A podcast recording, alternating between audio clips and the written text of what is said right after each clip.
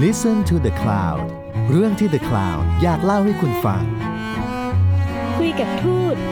รายการที่จะพาคุณไปรู้จักงาน ชีวิต และเรื่องที่คุณไม่เคยรู้ของทูตไทยในต่างแดน ร่วมเล่าสู่กันฟังโดยกระทรวงการต่างประเทศ สวัสดีครับ นี่คือรายการคุยกับทูตซีซั่น2นะครับ รายการที่กระทรวงการต่างประเทศกับ The Cloud จะชวนท่านเอกอัครราชทูตไทยที่ประจำการอยู่ทั่วโลกนะครับ มาพูดคุยกันถึงชีวิตของนักการทูตนะครับ ว่างานของนักการทูตนั้นทำอะไรกันบ้างนะครับ แล้วก็ความสัมพันธ์ระหว่างเรากับประเทศต่างๆ ในโลกนั้น มีอะไรที่น่าสนใจบ้าง วันนี้เราจะคุยกับท่านทูตที่ประจำการอยู่ในประเทศจีนนะครับ ซึ่งเป็นประเทศใหญ่ที่มีความสำคัญหลายด้าน แล้วก็มีเอกลักษณ์เฉพาะตัวทางวัฒนธรรมมากมายนะครับชีวิตในการทูตในประเทศจีนจะเป็นอย่างไร คุณอัธยุทธ์ศรีสมุทร เอกอัครราชทูตณกรุงปักกิ่งจะมาเล่าให้เราฟังครับ ท่านทูตสวัสดีครับ ครับ สวัสดีครับคุณทรงกฎครับ ครับผม จีนเป็นประเทศใหญ่มากนะครับ แล้วก็สำคัญมากในทุกๆมิติเลยนะครับผม การทำการทูตในเมืองจีนเนี่ยนะฮะ ถือว่าแตกต่างจากที่อื่นไหมครับ แล้วก็แตกต่างอย่างไรครับ ครับก็อย่างที่คุณทรงกฎกล่าวมานะครับ ก็ใหญ่จริง ๆ นะครับ บางทีบิน สามชั่วโมงสี่ชั่วโมงก็ยังอยู่ในประเทศเดียวกันอยู่เลยนะครับครับนะฮะแล้วก็อ่าพื้นที่ก็กว้างนะครับ แล้วก็แตกต่างกันเยอะ มีทั้งภูเขา มีทั้งทะเล มีทั้งพื้นราบ มีทั้งเอ่ออ่ามีทั้งทะเลทรายนะครับ มีสถานที่ต่างๆ ในจีนนี่ที่ที่ลักษณะพิเศษอีกการหนึ่งก็คือว่ามีคณะทูตเยอะมากนะครับ ก็คือว่าประเทศจีนเป็นประเทศที่สำคัญ ไม่ใช่ใหญ่เฉยๆแต่เป็นประเทศที่สำคัญ ก็เลยมีคณะทูตจากทุกประเทศนะครับ ประเทศบางประเทศนี่แทบแทบจะ ไม่รู้จักบนแผนที่ว่าอยู่ที่ไหนนะครับ ก็ต้องยอมรับนะครับ ก็ก็มีนะฮะก็เจอแลกนามบัตรกันอะไร ก็มีร้อยเจ็ดสิบกว่าประเทศนะครับ ที่มีคณะทูตอยู่ มีองค์กรระหว่างประเทศอีก 30 กว่าองค์กรระหว่างประเทศนะครับ ก็รวมแล้ว 200 คนที่เราจะปฏิสัมพันธ์ด้วยนะครับ ก็ในแง่นั้นก็ถือว่าโพสต์ที่จีนเนี่ยก็เป็นโพสต์ที่มีความสำคัญ เพราะว่านอกจากเป็นประเทศที่ใหญ่และมีความสำคัญแล้วก็ ผู้แทนที่ต่างประเทศส่งมาอยู่เมืองจีนเนี่ยก็หลากหลายมากแล้วก็มีจำนวนเยอะมากนะครับ ก็ผมก็เลยคิดว่าเป็นโอกาสในการที่เราจะปฏิสัมพันธ์กับประเทศเหล่านี้ ซึ่งเราไม่เคยเจอมาก่อนนะครับอาจจะไม่เคยได้ได้ได้รู้จักด้วยซ้ำไปนะก็ได้คุยกับเขาแล้วก็รับทราบว่าเขามีท่าทียังไงหรือเขามีความสนใจในด้านไหนนะครับอนอกจากนี้ก็อย่างที่อ่านในข่าวนะฮะเราก็จะเห็นว่านโยบายการต่างประเทศของจีนเนี่ยก็ ค่อนข้างที่จะดินามิกอย่างที่เขาคิดว่าคือว่ามีมีบทบาทอ่าเด่นชัดแล้วก็อ่ามีบทบาททุกวันนะครับมีครับอ่าการเยือนนะครับจะเห็นได้ว่ามีหลายประเทศเดินทางมาเยือนที่จีน หรือจีนเนี่ยท่านรัฐมนตรีต่างประเทศ ท่านคณะ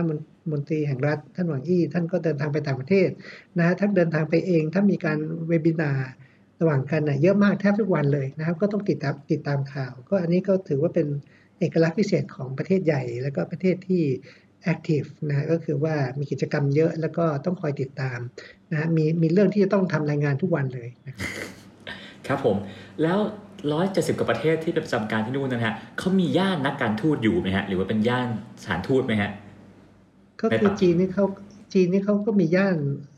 อ่าที่สถานทูตจะอยู่กันนะครับ ก็ อของไทยนี่ก็โชคดีอยู่ย่านแรกนะครับ แล้วก็หลังจากไทยเนี่ยมันก็มีอีกย่านหนึ่ง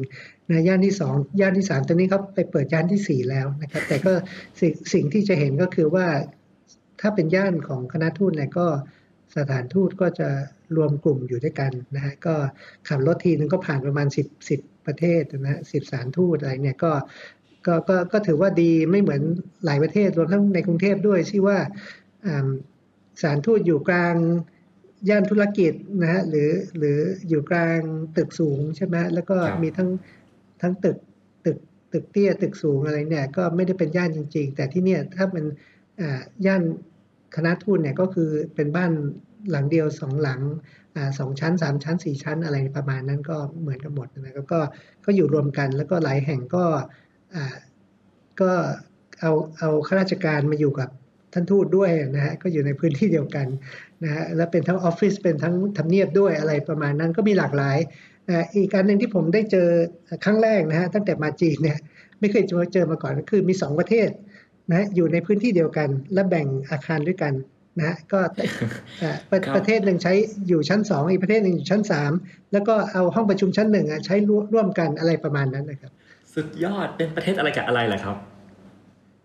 ก็เป็นไอซ์แลนด์กับเอสโตเนียนะฮะเขาเขาเป็นประเทศทางด้านสแกนดิเนเวียทั้งคู่นะครับ แล้วก็ครับผมเขาก็แชร์พื้นที่นะครับอ่าโดยการไปเช่าตึกอันหนึ่งแล้วก็แบ่งคนละชั้น แล้วก็มีมีจุดศูนย์กลางที่เขาใช้ร่วมกัน เดี๋ยวทูตไอซ์แลนด์เชิญผมไปก็ครับกินข้าวโต๊ะนี้ ผมก็ไปกินข้าวกับทูตเอสโตเนีย อ้าวมันที่เดิมนี่ ผมก็เอ๊ะทำไมนะฮะก็สรุปแล้วคือเขาแชร์กันใช้อะนะ แล้วก็ที่จอดรถอะไรก็รวมกันอะไรอย่างเงี้ย ครับผมเป็น sharing embassy นะฮะแชร์กันครับผมที่นี่ผมสงสัยฮะว่าเอ่อการที่ประเทศต่างๆรวมถึงไทยด้วยนะครับ จะส่งทูตไปประจำประจำการที่จีนเนี่ย ทูตต้องพูดจีนได้ไหมครับอ่าก็ถ้าพูดจีนได้ก็ดีนะครับ เพราะว่าอ่าการชีวิตความเป็นอยู่ทั่วไปนะครับ ก็ต้องต้องต้องเรียนรู้แล้วคนจีนไม่ไม่พูดภาษาอังกฤษนะครับครัก็บก็พูดภาษาจีนก็เหมือนคนฝรั่งเศส ไม่พูดภาษาอังกฤษใช่ไหมฮะก็พูดแต่ฝรั่งเศสคนสเปนก็ก็ก็พูดแต่ภาษาตัวเองนะฮะก็ไม่ไม่ค่อยได้พูดภาษาอังกฤษเท่าไหร่ อย่างไรก็ตามเนี่ยในคณะทูตนะครับทุกคนก็พูดภาษาอังกฤษพอได้นะฮะก็ไม่ถึงกับดี แต่สิ่งที่สำคัญมากกว่าเรื่องภาษาเนี่ยก็คือเรื่องของความอาวุโสและประสบการณ์มากกว่า เพราะว่าเท่าที่ผมทราบเท่าที่ผมสังเกตดูนะก็คือว่า ทางกระทรวงต่างประเทศจีน หรือผู้ใหญ่จีนตามมณฑลต่างๆ ผู้ว่าเลขาธิการพรรคอะไรเนี่ยเขาจะให้ความสำคัญกับอ่าคนที่มีอ่าประสบการณ์ คนที่มีประวัติอ่าอาวุโส เคยเป็นทูตมาก่อน เป็นทิพดีมาก่อน เคยเป็นผู้บริหารมาก่อนนะฮะจะพูดจีนหรือไม่พูดจีนเขาก็มีล่ามให้ได้นะครับอืมก็ทุกมณฑลทุกเมืองทุกสำนักงานนะฮะวันนี้ตอนเช้านี้ผมไปพบกับเอ่อกระทรวงศึกษาธิการ นะฮะทุกแห่งก็มีล่ามประจำสำนักงานของเขาล่ามประจำตัวผู้ใหญ่ของเขาไม่มีปัญหา แต่เขาจะาให้เกียรติหรือเขาจะเกรงใจเนี่ยก็ต่อเมื่อทูตคนนั้นเป็นทูตที่คือทุกคนมีประวัติหมด แล้วก็ก่อนจะเป็นทูตเนี่ยทางฝ่ายจีนก็ได้ไปสืบค้นมาแล้วนะว่าคนนี้เคยมีทัศนะเป็นยังไง แล้วก็ประวัติเป็นยังไง ประสบการณ์เป็นยังไง แล้วก็ก็จะให้ความเกรงใจกับทูตที่ เคยมีบทบาทและมีประสบการณ์สูงพอสมควรนะผมก็เลยคิดว่าเรื่องภาษาก็สำคัญแต่เรื่องความอาวุโสนะฮะและอ่าความมีประสบการณ์เนี่ยเป็นเรื่องที่จีนให้ความสำคัญและเคารพครับผมแล้วอย่างนี้ฮะเอ่อจีนเองเนี่ยเขามีเรียกว่าเป็นพิธีการทางการทูตหรือว่าการทูตสไตล์จีนที่ต่างจากที่อื่นไหมครับ นอกจากสนใจเรื่องความอาวุโสแล้วอะครับ ครับก็มีฮะมีฮะมีมีหมดนะครับ สไตล์จีนก็อ่าทุกคนก็มีบทบาท นะฮะว่าฝ่ายรปภจะต้องทำยังไง ฝ่ายต้อนรับจะต้องทำยังไง ฝ่ายสาระจะต้องไง ทุกคนมีมีมีกรอบของตัวเองชัดเจนนะครับ ว่าจะต้องทำและทุกคนยึดยึดติดมั่นแน่นเลยนะ เป็นต้นว่าล่าสุดเนี่ยผมไปต่างจังหวัดเนี่ยเขาก็เอาพินติดหน้าอกให้นะ ให้รู้ว่าเป็นทูตนะครับ แล้วก็ครับเดิมเดิมไปที่ไหนเนี่ยก็จะมีการรักษาความปลอดภัย ซึ่งประเทศจีนเป็นประเทศที่เอ่อ ปลอดภัยที่สุดนะฮะแทบจะไม่มีอะไรเลย เพราะว่าคนก็กลัวกฎหมาย แล้วก็ครับมีกล้องวิดีโอปิดแต่เขาก็ยังให้พินเราอยู่นะครับ บอกว่าจะดูแลความปลอดภัย ปรากฏว่านะพอพอไปที่ไหนไม่มีพินติดตัวนะรปภไม่ให้เข้านะซึ่งมันก็กลายเป็นว่าเอ่อเขาเข้มมากจนว่า คือเขาบอกว่าเพื่อความปลอดภัยของเรา แต่บางทีมันก็มากไปนะ บางทีเดินเห็นมี ทูตจากประเทศตะวันตกประเทศหนึ่งบอกเข้าไปว่ายน้ำกลับมาเขาไม่สามารถที่จะเอาพินติดบนอกเขาได้เพราะเขาไม่ได้ใส่เสื้อใช่ไหมก็เลยไม่มีพินนะรปภก็ไม่ให้เข้าห้องนอนนะฮะเพราะไม่มีพินมาต้องต้องเรียกเจ้าหน้าที่มา คือทุกคนก็มีบทบาทค่อนข้างจะเข้มนะฮะแต่พิธีแบบจีนก็คือเขาต้อนรับเต็มเต็มที่นะครับอืมเขาจะให้เกียรติกับอ่าแขกของเขานะฮะเขามาถึงเนี่ยเขาก็จะอ่านั่งนั่ง ห้องประชุมห้องต้อนรับเนี่ยเป็นทางการห้องก็ใหญ่มากนะครับครับจะเห็นได้ว่าเวลาพบกับผู้นำหรือผู้บริหารของจีนเนี่ยก็จะใช้ห้องใหญ่มากใหญ่ที่สุดในในตึกนะฮะก็คือห้องห้องพบนะฮะแล้วก็เอ่อเก้าอี้ก็ใหญ่นะครับ ห้องก็ใหญ่นะครับ ภาพข้างหลังก็จะเป็นภาพใหญ่นะแสดงถึงความความใหญ่ของประเทศจีนนะครับ แล้วก็การ การหารือก็เป็นหารือจะบอกไม่ทางการ หรือขอหารือแป๊บเดียวนะมันก็เป็นทางการหมดเลย ก็คือว่าจะมีการพูดตามรูปแบบที่เขามีเขียนเตรียมมาให้ เจ้าหน้าที่เตรียมมาให้ และมีล่ามแปล และมีการตอบรับ มีการตอบตอบข้อกังวลของเรา ถ้าเรามีข้อกังวลอะไรเขาก็ตอบทันที หรือไม่งั้นก็ให้เจ้าหน้าที่ไปหาข้อมูลแล้วมาตอบให้ภายในภายในการประชุมที่เรากับมีอยู่เขาคือเขามีรูปแบบชัดเจนแล้วก็ ก่อนกลับเขาก็อาจจะมีอของชำร่วยหรือของที่ต้องการเผยแพร่นะมาฝากเราด้วยนะครับวันนี้ก็คือรูปแบบการต้อนรับแบบจีนก็คือเต็มที่นะครับ แล้วก็ให้เกียรติกับแขกนะครับ ครับผมทีนี้งานหนึ่งของท่านทูตที่ต้องทำนะฮะการเดินทางไปสารสัมพันธ์กับมณฑลต่างๆนะฮะซึ่งจีนก็ใหญ่มากนะครับอย่างที่ท่านทูตก็ได้บอกไปแล้วว่ามีความแตกต่างเยอะมากนะฮะ อยากให้ท่านทูตช่วยเล่านิดนึงครับว่าการเดินทางไปทัวร์ทั่วประเทศจีนเนี่ยนะฮะท่านไปทำอะไรบ้างแล้วก็ได้เจออะไรบ้างครับก็จริง ๆแล้วเราก็ไปตามคำเชิญของผู้ว่าเลขาธิการพรรคนะครับ เพราะว่าแต่ละมณฑลอย่างที่ทราบดีก็แต่ละมณฑลจีนนี่มี 22มณฑลนะนะแล้วก็มีเมืองใหญ่อีก 7-8 แห่งนะครับที่เขาถือว่าเป็นระดับมณฑลนะครับแต่ละมณฑลเนี่ยก็มีประชากรตั้งแต่ 60 ล้านถึง 100 ล้านคนนะก็คือว่าใหญ่กว่าประเทศนะครับหลายประเทศในโลกนี้นะครับแล้วก็แต่ละมณฑลเนี่ยก็มีผู้ว่าทั้งผู้ว่าและมีเลขาธิการพรรคแล้วก็ทุกคนก็ต้องการที่จะมีความสัมพันธ์กับต่างประเทศนะครับโดยเฉพาะไทยแลนด์เนี่ยไทโกเนี่ยนะครับก็นักท่องเที่ยวจากมณฑลของเขา นะก็บินมาเมืองไทยนะฮะสินค้าของไทยก็ไปมณฑลเขานะฮะพอเขาเจอทูตไทยเนี่ยเขาก็อยากจะปฏิสัมพันธ์ด้วย อยากจะเชิญให้ไปดูนะฮะเขาอาจจะจัดงานแสดงสินค้าหรือจัดสัมมนาระหว่างประเทศ เขาก็อยากให้เราไปเข้าร่วมนะฮะเราก็เลยต้องไปนะครับเป็นการให้เกียรติกันนะครับ ก็อันนี้ก็เป็นวิถีทางของอทางการทูตที่ที่ได้ถามมาเมื่อกี้นะก็คือว่า การเข้าร่วมของเราเนี่ยเป็นการให้เกียรติเจ้าภาพนะครับว่าเราให้ความสำคัญกับกิจกรรมของเขานะถ้ามีเวลาก็พยายามที่จะเข้าร่วมเขาก็พยายามที่จะโชว์นะครับว่าของดีในจังหวัดในมณฑลเขามีอะไรบ้าง ในเมืองเขามีอะไรบ้าง ไม่ว่าจะเป็นสถานที่โบราณทางประวัติศาสตร์นะสถานที่ที่อารยธรรมจีนเนี่ยก็เริ่มประวัติศาสตร์ของจีนเนี่ยเริ่มต้น 5,000 ปีที่แล้วนะครับ ก็มีอารยธรรมเก่าแก่อะไรบ้างเคยเป็นเมืองหลวงหรือไม่นะเคยเป็นที่ที่ที่ที่อยู่อาศัยหรือที่บ้านเกิดของคนดังในอดีตไหมอะไรพวกนี้นะครับ แล้วก็เขาก็จะมาเผยแพร่ให้เรานะครับอันนี้ก็เป็นสิ่งที่เราก็อยากจะให้ธุรกิจของไทยเนี่ยได้เข้าไปในตลาดพวกนี้ด้วยนะครับ เพราะว่าในเมื่อเขามีความชื่นชอบ ประเทศไทยนะคนคนจีนไปเที่ยวเมืองไทยจากมณฑลเหล่านี้เราก็อยากจะให้เขาได้ริมรสวัฒนธรรมขนบธรรมเนียมของไทย แล้วก็สินค้าไทยนะไม่ว่าจะเป็นทุเรียน ไม่ว่าจะเป็นผลไม้ ไม่ว่าจะเป็นข้าวไทย ไม่ว่าจะเป็นเเครื่องใช้เสื้อผ้าสิ่งของอุปกรณ์อะไรเนี่ยถ้าสามารถเผยแพร่ได้ธุรกิจไทยนะแล้วก็มีธุรกิจ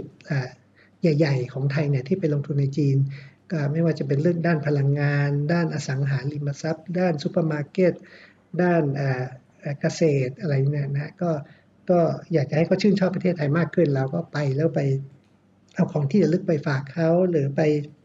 จัดกิจกรรมร่วมกับเขาอะไรก็ อันนี้ก็เป็นตัวอย่างของกิจกรรมต่างๆ ที่เราทำกับมณฑลเหล่านี้ครับ ครับผมถ้าเกิดว่าสิ่งที่คนไทยทั่วไปอาจจะทราบนะฮะก็คือว่าออของจากเมืองไทยที่คนจีนชอบมากๆ คือทุเรียนนะฮะ นอกจากทุเรียนแล้วมีอะไรที่เราน่าส่งออกไปยังจีนอีกครับคือผมคิดว่าผลไม้ทุกชนิดน่ะก็ทางจีนก็ชื่นชอบนะฮะไม่ว่าจะเป็นลิ้นจี่ลำไยเงาะมังคุดนะครับ สับปะรดเองนะก็มีคนมามาบอกว่าสับปะรดไทย แล้วก็ก็พวกเครื่องแกงต่างๆนะที่เพราะว่า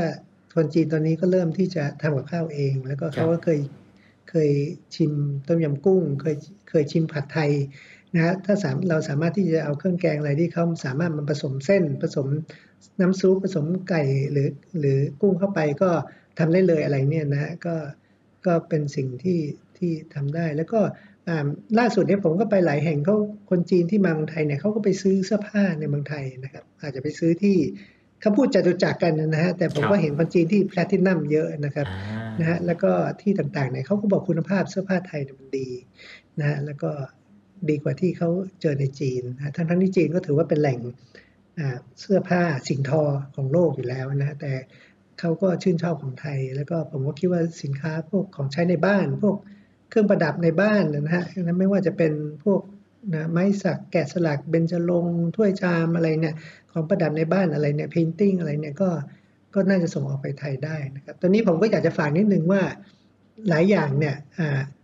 อย่างทุเรียนเนี่ยเป็นต้นนะนะอ่าคนจีนก็ชื่นชอบว่าชอบมากนะแล้วก็แพงราคาทุเรียนในในจีนเนี่ยแพงมากนะครับครับอ่าในไทยก็แพงอยู่แล้วนะฮะแต่ในจีนแพงกว่านะในไทยในไทยตอนนี้โลละร้อยสามสิบร้อยสี่สิบาทใช่ไหมในจีนก็น่าจะสักโลละสองร้อยห้าสิบาทนะครับ ก็ก็ ตอนตอนหลังเนี่ยผมเห็นคุณภาพบางทีมันไม่คือสองร้อยห้าสิบาท แล้วก็คุณภาพมันมันมันจืดหรือมันมันนิ่มไปหรืออะไรเนี่ยไม่ได้รสชาติ มันก็จะเป็นการทำให้ชื่อเสียงของทุเรียนไทยเนี่ยอ่าไม่ได้รับความนิยมในอนาคตนะก็เลยคิดว่าอยากจะฝากว่าของที่ส่งไปเมืองจีนเนี่ยก็เขายอมที่จะจ่ายราคาแพงแต่ขอให้เป็นคุณภาพหน่อย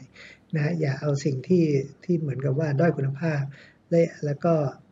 อีกปัญหาหนึ่งก็คือว่าหลายประเทศนะเขาก็ส่งไปจีน แต่มาอ้างว่าเป็นของไทยนะฮะก็อืมอันนี้ก็เป็นเป็นสิ่งที่เราก็ข้าวเนี่ยเป็นต้นนะฮะก็ข้าวมาจากที่ไหนไม่รู้ก็บอกเป็นไทยไรซ์ใช่ไหมก็ขายราคาดีขึ้นนะฮะแม้กระทั่งร้านอาหารอ่าก็เป็นร้านอาหารจีนนะฮะแต่เขียนว่าไทยรีสอร์ทเนี่ยนะก็ราคาก็ถีบตัวสูงขึ้นนะฮะแล้วก็ทุเรียนก็เหมือนกันก็อาจจะมาจากที่อื่นนะฮะอาจจะมาทางอ่าอ่าอ่าประเทศอื่นๆเนี่ยก็ บอกว่าเป็นไทยทุเรียนนะฮะเพื่อให้ขายราคาแพงขึ้นแต่พอกินไปแล้วเขาก็บอกโอ้ยทำไมไทยทุเรียนไม่อร่อยอย่างเงี้ยอนาคตเขาก็จะไม่ซื้อใช่ไหมก็เป็นสิ่งที่เราก็คงจะต้องดูแลเรื่องคุณภาพหน่อยเพราะชื่อเสียงเป็นเรื่องสำคัญนะฮะจีนเนี่ยเขาให้ความไว้เนื้อเวลาเรานำเข้าส่งออกผลไม้ไทยจากไทยมาจีนนะเขานำเข้าเข้าประเทศจีนเนี่ยเขาแทบจะไม่เช็คเลย แต่ถ้าเกิดเขาสุ่มตรวจแล้วเช็คเนี่ย แล้วมันไม่ดีเนี่ยมันก็จะทำลายชื่อเสียงไปหมดต่อไปนี้เขาก็จะต้องเช็คทุกอย่างเลยนะทุกวันนี้เขาก็เหมือนกับว่าเช็คบ้างไม่เช็คบ้าง เพราะว่าเขาไว้ใจมันดี แต่ปรากฏว่าถ้าเกิดเรามีของไม่ดีมามากขึ้นแล้วเข้าไปสุ่มตรวจเจอเนี่ยมันก็สร้างให้ความไว้เนื้อเชื่อใจที่เขาจะมีอยู่มันก็หายไปนะก็ผมก็คิดว่าเรื่องของชื่อเสียงนะคุณภาพของสินค้าไทยเนี่ยก็ฝากผู้ชมด้วยผู้ฟังด้วยว่าอ่าช่วยกันรักษาชื่อเสียงของประเทศไทยหน่อยนะครับครับผม เมื่อไม่นานมานี้ฮะท่านทูตมีโอกาสได้ไปร่วมพิธีปล่อยจรวดของจีนนะครับ อยากจะให้ท่านทูตช่วยเล่านิดนึงฮะว่าตอนนี้เทคโนโลยีทางอวกาศของจีนเนี่ยเขาไปไกลกันถึงไหนแล้วฮะแล้วเราสามารถร่วมมืออะไรกับเขาได้บ้างไหมครับ ครับก็จีนจริงๆเนี่ยปล่อยจรวดขึ้นไปในอวกาศเนี่ยผมว่าเดือนละครั้งนะบ่อยโอ้โหมากนะครับครับมีมีมีการปล่อย s ซ t เท l i t e เนี่ย s ซ t เท l i t e เนี่ยนะจานดาวเทียมดาวเทียม s ซ t เท l i t e เนี่ยครับเอ่อครับคือ สมัยใหม่เนี่ย มันใหญ่บางทีมันใหญ่เท่าลูกฟุตบอลยังมีเลยนะฮะคือมันครับเล็กมากนะฮะใหญ่ตั้งแต่บ้านจนกระทั่งเล็กเท่าลูกฟุตบอลนะฮะ s ซ t เท l i t e เนี่ยนะมันมีหลายประเภทแล้วก็เขาปล่อยไปในอากาศด้วยเหตุผลต่างๆ ไม่ว่าจะเป็นเรื่องโทรคมนาคม การสื่อสารหรือเรื่องของการวัดอ่าอุณหภูมิ วัดอ่าการตรวจสอบอาทรัพยากรภาคพื้นดินอ่าความเคลื่อนไหวของลมอะไรพวกนี้นะฮะเป็น เอ่อเป็นมีกิจกรรมทุกทุกอาทิตย์ แล้วก็จีนเนี่ยก็ถือว่าอ่าพัฒนาก้าวมาก้าวไกลมากนะครับอ่าก็ตามเฉพาะสหรัฐกับกับรัสเซียนะผมครัคิบดว่าจีนเนี่ยก็อยู่ในแนวหน้าของอาประชาคมโลกที่จะอาตอนนี้ก็เริ่มที่จะสร้างสถานีอวกาศนะฮะแล้วนะฮะส่งชิ้นส่วนอันแรกไปแล้ว แล้วก็ในสองสามเดือนข้างหน้าก็จะส่งชิ้นส่วนอ่า ไปเพิ่มเติมเพื่อไปประกอบในอวกาศนะและในอนาคตก็จะส่งคนไปประจำอยู่ที่สถานีแนวอวกาศนะครับก็ก็ถือว่าเป็นอุตสาหกรรมที่มีมีความก้าวหน้าอย่างอย่างรวดเร็วนะครับ ประเทศไทยก็อาจจะแลกเปลี่ยนด้านข้อมูลเทคโนโลยีนะครับก็มีข่าวว่าทางไทยก็สนใจที่จะเป็นฐานในการปล่อยจรวดเหมือนกันนะครับ แต่ผมก็คุยกับทางจีนแล้วนะครับ การการปล่อย เป็นฐานในการปล่อยจรวดนี่ยไม่ใช่เฉพาะมีพื้นที่แล้วก็แล้วปล่อยจรวดได้คือเหตุผลที่ไทยเสนอตัว เพราะว่าไทยอยู่ใกล้เส้นศูนย์สูตร แล้วก็แรงโน้มถ่วงนะฮะมันจะน้อยกว่าถ้าเกิดปล่อยไปทางเส้นศูนย์สูตรนะครับแต่จริง ๆ แล้วพอถามทางจีน แล้วก็จะใช้เชื้อเชื้อเพลิงน้อยกว่าในการปล่อยจรวดไปแต่ในเวลาถามกับทางจีนแล้ว ทางจีนก็บอกว่าอันนั้นเป็นประเด็นย่อยนะเพราะทางจีนเนี่ยก็มีฐานปล่อยจรวดเนี่ยตั้งแต่ทางภาคใต้ของจีนที่เกาะไหหนานนะซึ่งก็อยู่ระดับของประมาณเวียดนามประมาณลาวนะก็ก็ไม่ได้อยู่เหนือมาก แล้วก็ขึ้นไปถึงแบบมองโกเลียใน ซึ่งอยู่ทางภาคเหนือของประเทศนะเรื่องของว่าตำแหน่งในการปล่อยจรวดนะไม่ไม่ได้สำคัญเท่ากับอุตสาหกรรมที่จะรองรับฐานการปล่อยจรวดนะมันจะต้องมีการสร้าง ชิ้นส่วนของจรวดเยอะแยะเลย แล้วมันต้องมีอุตสาหกรรมรองรับนะฮะก็เราจะมาเป็นฐานในการปล่อยจรวดแต่เราไม่มีอุตสาหกรรมด้านอวกาศรองรับนะมันก็ไม่ได้นะฮะมันก็ต้องมีอุตสาหกรรมชิ้นส่วนอะไรต่างๆ ในการประกอบจรวดในการประกอบดาวเทียมนะฮะแล้วก็มีมีมีลูกค้าในพื้นที่ถึงจะสามารถพัฒนาพื้นที่ให้เป็นฐาน ปล่อยจรวดได้ แต่ผมว่าในชั้นนี้เราก็แลกเปลี่ยนข้อมูลแลกเปลี่ยนเรื่องของวิชาการ แลกเปลี่ยนของนักวิทยาศาสตร์นะครับ แล้วก็จีนก็พร้อมที่จะขายข้อมูลนะครับอย่างอย่างที่ในอดีตเราจะเห็นว่าเราพยายามที่จะไปปล่อยดาวเทียมขึ้นอวกาศเพื่อที่จะได้ข้อมูลมาทางเรื่องของกระแสลมหรือว่าทรัพยากรอะไรอยู่ที่ไหนอะไรเงี้ยนะฮะก็จีนเขามีจรวดในอวกาศ แล้วเขาขายข้อมูลให้ได้ คือเขาสามารถที่จะ เอาจรวดของเขานะในการที่จะสำรวจสภาพอากาศ แล้วก็ส่ง Data ก็เหมือนว่าเราซื้อ service เราซื้อ service จากจีนโดยไม่ต้องปล่อยจรวดเองนะก็ได้นะครับ ก็จีนก็พร้อมที่จะให้ข้อมูลและขายข้อมูลในสิ่งที่เราต้องการนะโดยเราก็สามารถทำความตกลงกับฝ่ายจีนได้ครับ ครับผมหนึ่งงานที่เป็นงานเรียกว่าเป็นงาน บังคับภาคบังคับนะฮะที่หลาย ๆ สถานทูตไทยทั่วโลกมีเหมือนกันหมดก็คือว่าชื่อว่างานไทยเฟสนะฮะเป็นเทศกาลของไทยที่ไปเผยแพร่อาหารวัฒนธรรมของไทยทั่วโลกนะครับ ที่จีนก็มีเช่นเดียวกัน แต่ว่าปีนี้เนี่ยที่ปักกิ่งนะฮะจัดเป็นแบบไฮบริดคือมีทั้งออนไลน์ออฟไลน์เป็นยังไงครับท่านครับก็ปีนี้เราก็ถือว่ามีสีสันเยอะมากนะครับ เพราะว่าก็ได้ย้ายสถานที่ด้วยนะก็ถือว่าย้ายจากสถานทูตมาที่ทำเนียบทูตนะนะซึ่งทำเนียบทูตเนี่ย แม้จะพื้นที่เก่ากว่า แต่ก็พื้นที่ในการใช้เป็น outdoor นะพื้นที่ในสวนหรือพื้นที่ทางทางทางเดินเนี่ยมันเยอะกว่า เราก็เลยสามารถที่จะดึงดูดให้มีร้านค้าประมาณ 40 ร้านนะมามามามามาสร้างบูธแล้วก็ขายของจัดปีที่ผ่านมาเราจัดวันเดียว ปีนี้เราก็จัด 2 วันนะครับเสาร์อาทิตย์ แล้วก็เราก็เอาพวก ดารานะครับก็ได้คุณซันนี่เกวลินนะครับซึ่งเป็นนักร้องลูกครึ่งไต้หวันกับไทยนะครับแต่ทำงานอยู่ที่จีนเนี่ยมามามามามาทักทายกับแฟนคลับนะก็มีผู้เข้าชมวิดีโอของไม่น่าเชื่อนะภายในวันเดียวนะมีผู้เข้าชมวิดีโองานของสารทูตนะ250 ล้านคนนะสองร้อยห้าสิบล้านวิวนะนะก็ก็ถือว่า เป็นการดึงดูดให้คนจีนเนี่ยได้รับรู้ว่าในไทยเนี่ยแล้วก็ขายทุกอย่างนะขายตั้งแต่อาหารไทยเรื่องของการแสดงวัฒนธรรม Thai boxing นะฮะรำไทยนะครับในเรื่องของนวดไทยแผนไทยมีสินค้าไทยมีพวกลูกชิ้นซีพีมีเบียร์ช้าง มียาสมุนไพรต่างๆของไทยนะครับก็ กระเป๋านารายาอะไรพวกนี้นะก็ให้คนจีนได้ถ้าเกิดไม่สามารถเดินทางมาที่งานเองได้นะก็ได้ชมงานผ่านไฮบริดเนี่ยนะครับผ่านโซเชียลแล้วก็วิวนะก็อย่างว่า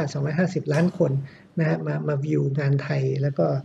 ก็ก็ส่งต่อกันนะฮะคนที่มาวันเสาร์ไม่ได้ก็มาวันอาทิตย์ต่อ เราก็ต้องควบคุมนะเพราะว่าสถานการณ์ในปักกิ่งก็ไม่ได้ปล่อยเสรีนะครับก็ก็ต้องควบคุมจำนวนคนที่เข้างานได้ นะฮะเราก็มีระบบลงทะเบียน แล้วก็ตรวจวัดอุณหภูมิอะไรต่างๆ แต่ก็คนที่เข้าทางออฟไลน์ คนที่เข้าออนไลน์นะฮะก็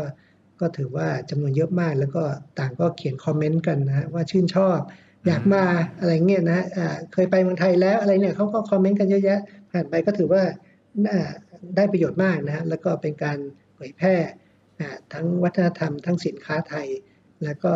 คณะทูตก็ได้มาเข้าร่วมด้วย ก็ได้เห็นถึงศักยภาพของประเทศไทยในในในจีนนะว่าได้รับการชื่นชมจากคนจีนขนาดไหน ก็ถือว่าเป็นงานที่ประสบความสำเร็จและหวังว่าจะทำได้เป็นกิจกรรมทุกปีนะฮะแม้กระทั่งในในช่วงโควิดเนี่ยแต่พลังงานประชาชนในจีนเนี่ยเขายังมีความสนใจที่จะจับจ่าย แล้วก็เข้าร่วมงานตลอดนะครับ ไม่ได้เหมือนหลายแห่งที่เขาต้องอยู่บ้านนะโดนกักบริเวณอะไรเนี่ยจีนคือ รถก็ติดเหมือนเดิมนะครับคนก็เดินนะพลุกพล่านตามห้างสรรพสินค้าเหมือนเดิมนะก็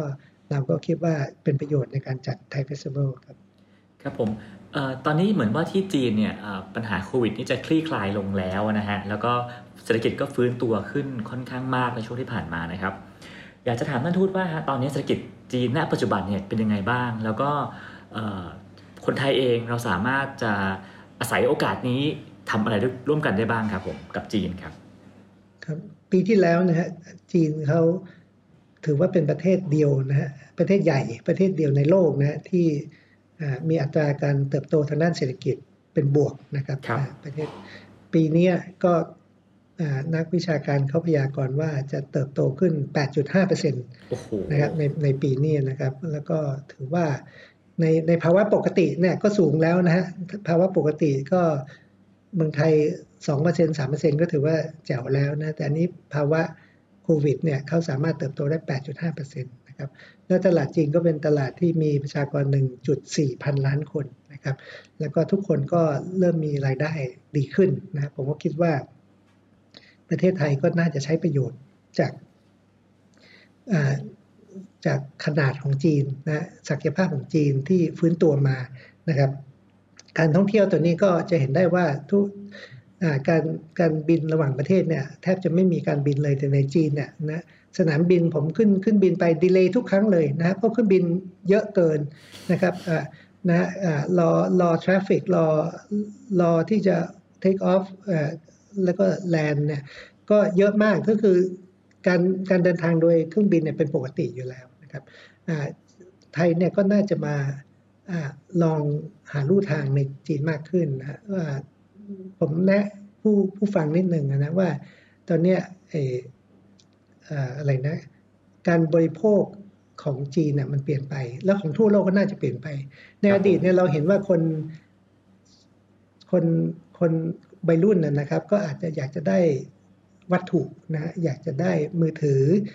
อยากจะได้รถยนต์ อยากจะได้กระเป๋าแบรนด์เนม มีบ้านมีรถอะไรเนี่ยนะก็ตอนนี้เราก็จะเห็นว่านิสัยการบริโภคเนี่ยได้เปลี่ยนไปนะคนโดยเฉพาะในจีนเนี่ยจะเห็นได้ว่าเขาสแสวงหาบริการมากกว่า เช่นว่ามีอินเทอร์เน็ตที่ไว เช่นว่ามีระบบคมนาคมที่สะดวกนะไม่จำเป็นต้องมีรถยนต์นะมีระบบคมนาคมที่สะดวกนะไม่จำเป็นที่จะต้องมีกระเป๋า ราคาแพง แต่ขอให้มี service ดีๆ สามารถไปไปท่องเที่ยวนะได้นะก็เป็น service อันหนึ่งเสพเสพเรื่องการท่องเที่ยว เสพเรื่องการกินนะครับเสพในเรื่องของอินเทอร์เน็ต Wi-Fi หรือสาธารณูปโภคนะที่ที่ที่มีสวนสาธารณะมีมีสถานที่บันเทิง มีคอนเสิร์ต มี มีมีงานนิทรรศการอะไรพวกนี้นะก็เป็นสิ่งที่เขาเสพมากขึ้น เรื่องของวัตถุนะก็เสพน้อยลงนะไม่จำเป็นต้องมีอะไรนะนาฬิกาแบรนด์เนมหรือกระเป๋าแบรนด์เนมนะก็สิ่งเหล่านี้เป็นสิ่งที่ทางผู้ประกอบการไทยเนี่ยเขาคงจะต้องมาเจาะตลาดในในการให้บริการเหล่านี้มากขึ้นนะไม่ว่าจะเป็นเรื่องการท่องเที่ยวการที่จะอำนวยความสะดวกในเรื่องของ จัดคอนเทนต์นะหรือการจัดจัดภาพยนตร์หรือทำหนังหรืออะไรเนี่ยที่ที่คนจีนเสพมากขึ้นแล้วบริโภคมากขึ้น การมาลงทุนในประเทศจีนก็ถือว่าเป็นเป็นสิ่งดี เพราะตอนนี้จีนก็มีนโยบายดู circulation ใช่ไหมสองวงวงจรเนี่ยก็เน้นในเรื่องการบริโภคภายในประเทศด้วย ถ้าเกิดเราสามารถที่มาขายสินค้าในประเทศจีนนะ 1.4 พันล้านคนนะ แล้วก็ ให้ service ในประเทศจีนเนี่ยก็ถือว่าเป็นการเปิดโอกาสให้นักธุรกิจไทยมีลู่ทางมากขึ้นในการมาที่จีน ครับผมสุดท้ายแล้วครับท่านทูตครับ ท่านทูตก็ประจำการที่จีนมาปีกว่านะครับ อยากให้ท่านทูตลองช่วยเล่านิดนึงว่ามีประสบการณ์การทำงานด้านการทูตอะไรบ้างที่โอ้โหประทับใจมากจำไม่รู้ลืมเลยครับ ก็มีหลายประสบการณ์นะ เพราะว่าในจีนเนี่ยก็ก็อย่างที่กล่าวมาเนี่ยก็ มีความหลากหลายมากนะครับ แล้วก็สิ่งที่ผมประทับใจในในจีนเนี่ยก็เนื่องจากว่าเขามีความเปิดกว้างที่จะรับคนต่างชาติ แล้วก็จะมีความร่วมมือกับคนต่างชาติมากนะครับในช่วงที่มีโควิดขึ้นมา ผมก็ประทับใจในเรื่องที่ว่าโควิดนี่จริง ๆ ก็เริ่มต้นปีนะเดือนมกราคม 2563 ปีที่แล้วนะครับนะต้นปี ก็ช่วงช่วงนั้นผมก็จำได้ว่าสตาฟของผมที่สารทูตเนี่ยก็คือในจีนเนี่ยก็มีตุดจีนนะครับตุดจีนของปีที่แล้วเนี่ยก็เริ่มปลายมกราคมนะครับเพอเอิญเราก็มีการเรื่องของการแพร่ระบาดของโควิดที่อู่ฮั่นเมื่อประมาณสัปดาห์ที่ 3 ของมกราคมปีที่แล้วนะฮะแล้วก็ หลังจากนั้นเนี่ยเราก็มีการอพยพนักเรียนไทยออกจากนักเรียนไทยกับคนไทยออกจากอู่ฮั่นนะเมื่อวันที่ 4 กุมภาพันธ์ นะแล้วก็ช่วงนั้นเป็นช่วงที่ว่าอ่าคือก็ก็ถ้าถ้าจำได้เนี่ยคนไทยก็เป็นห่วงลูกหลานของตัวคนตัวเองในในจีนมากนะพยายามเร่งเร่งรีบให้ทางสารทูตเนี่ยดำเนินการนะเพื่ออพยพคนช่วยเหลือคนแล้วก็นักศึกษาไทยในจีนเนี่ยนะก่อนที่จะเกิดโควิดก็มีประมาณ 20,000 คนนะก็ถือว่าเป็นจำนวนเยอะมาก นะก็ประทับใจนี่ว่าในในในช่วงที่เกิดสถานการณ์นั้นนะฮะเขาให้ปิดประเทศปิดเมืองก่อนนะแล้วเขาให้คนท้องถิ่นของของคนจีนเนี่ยไม่ต้องมาทำงานนะอยู่บ้าน ตอนนั้นเป็นช่วงที่เหตุการณ์เลวร้ายทั้งประเทศนะครับนะฮะไม่ให้คนจีนทำงาน ไม่มีคนขับรถ ไม่มีโลเคอลสตาฟอะไรเงี้ยแต่ข้าราชการของเราก็ยังมาทำงานแม้กระทั่งเป็นช่วงที่เป็นตุดจีน ซึ่งตุดจีนเนี่ยของจีนนี่หยุด 8 วัน 10 วัน นะฮะเราก็ไม่ได้หยุดเพราะช่วงนั้นเป็นช่วงเข้าได้เข้าเข็มจริงๆนะฮะกำลังหาข้อมูลว่าแต่ละประเทศเนี่ยจะอพยพคนยังไงจะเส้นทางการบินเป็นยังไงแต่เราก็ต้องคอยรายงาน แล้วก็ทุกคนก็หาข้อมูลระหว่างกันเองว่ามีวิธีเราต้องเจรจากับทางรัฐบาลจีนว่าจะให้รถเครื่องบินเข้ามาได้ไหม จะติดต่อคนไทยในพื้นที่ต่างๆ ได้ยังไง ในเมื่อไม่สามารถที่จะให้คน ขับไม่มีรถไฟหรือไม่มีรถยนต์วิ่งเข้าไปที่อู่ฮั่นได้เลย ที่ที่มณฑลหูหนานได้เลยอะไรเงี้ยนะเราก็คิดว่าข้าราชการนั้นเราก็ได้ได้อุทิศตนนะในช่วงที่ควรจะเป็นวันหยุดนะฮะก็ไม่ได้หยุดมาตลอดเลยช่วงนั้นนะก็ถือว่าเป็นความประทับใจอีกอย่างหนึ่งนะนอกเหนือจากที่กล่าวมาข้างต้นว่า แต่ละมณฑลของจีนก็ทุกคนก็มีความอุปาปราศัยอยากจะต้อนรับ แขกต่างประเทศ โดยเฉพาะจากประเทศไทย แล้วก็มีความใจกว้างนะต้องการที่จะต้อนรับแล้วก็ร่วมมือกับไทยร่วมมือกับคนต่างประเทศนะก็ถือว่าเป็นความประทับใจที่ตลอดช่วงเวลาที่อยู่ประเทศจีนนะครับครับผมซึ่งถือเป็นความประทับใจที่ผมว่าน่าจะเป็นเรื่องใหญ่มากนะฮะเพราะว่าได้อยู่ในเหตุการณ์สำคัญระดับโลกเลยนะฮะในการยกคนไทยออกจากอู่ฮั่นนะครับผม ซึ่งวันนี้ฮะวันนี้เนี่ยผมได้ฟังท่านทูตเล่าเรื่องเกี่ยวกับความสัมพันธ์ของไทยจีนมานะฮะก็ก็ได้พบว่าเอ๊ะก็ได้ได้เรียนรู้อะไรหลาย ๆ อย่างนะครับ ได้เห็นวิธีพิธีการทางการทูตแบบจีนนะฮะได้เห็นถึงโอกาสการค้าการลงทุนร่วมกันระหว่างไทยกับจีนที่ผมว่าหลาย ๆ คนก็อาจจะสามารถมองแล้วก็ปรับประโยชน์เอาไปใช้เป็นประโยชน์ได้นะครับผมแล้วก็ได้เห็นว่าตอนนี้โควิดที่จีนก็ฟื้นแล้ว แล้วก็มีโอกาสการเติบโตทางเศรษฐกิจสูงมาก ที่เราก็น่าจะ หาทางร่วมมือกันได้นะครับผมก็เลยเป็นมุมมองที่ผมและผู้ฟังคงจะได้รับจากท่านทูตในวันนี้นะครับ วันนี้นะฮะรายการของเราก็หมดเวลาลงแล้วนะฮะผมแล้วก็ทางรายการคงต้องขอขอบคุณนะครับ ท่านอัธยุทธ์ศรีสมุทรนะฮะแล้วก็หวังว่าโอกาสหน้าเราจะได้พูดคุยกันใหม่นะครับ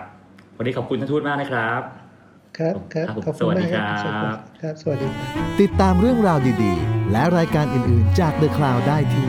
readthecloud.co หรือแอปพลิเคชันสำหรับฟังพอดแคสต์